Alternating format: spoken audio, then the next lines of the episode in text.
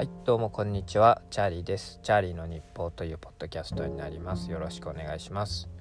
もうすぐクリスマスですね。えっ、と僕ねあのクリスマスって結構子供の時ね特別な一日だったんですよ。あの普段そんなに欲しいものを買ってもらえるような家庭ではなかったので、まあ、クリスマスになると朝起きるとサンタクロースがこうプレゼントを置いといてくれるみたいなねそういう日だったのであの自分の普段あのもらえないものがこう手に入るっていうねすごいワクワクする一日だったんですね1年のうちでも。でその名残でねあのずっとクリスマスってなんかすごい特別な一日というあの感覚が残っていますね。で今子供がいるのでまあ、子供に同じようなこのワクワクというかねそういうのを与えてあげられる特別な一日という感じであのになってますね。今はね息子はあのちっちゃいんでウルトラマンに今ハマってるんですね。なのでまあウルトラマンのグッズとかをこうちょこちょこ買ってそれをクリスマスにねプレゼントするっていうのを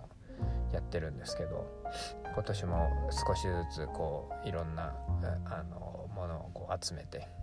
あのプレゼントしようかなと思って今いろいろ探してますね。なんか子供にとってもねこうちょっと何て言うんですかね魔法っぽい感じの一日ですよね。サンタクロースの存在をもちろん信じてますし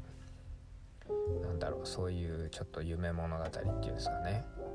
こうサンタさんが寝てる間にお家に来て起きたらこう自分の欲しい プレゼントが置いてあるっていうね。すごくいいですよね。心が温まるというか。ね大人になるとねやっぱりそういうちょっと夢みたいな話っていうのがあまり現実味がなくなってね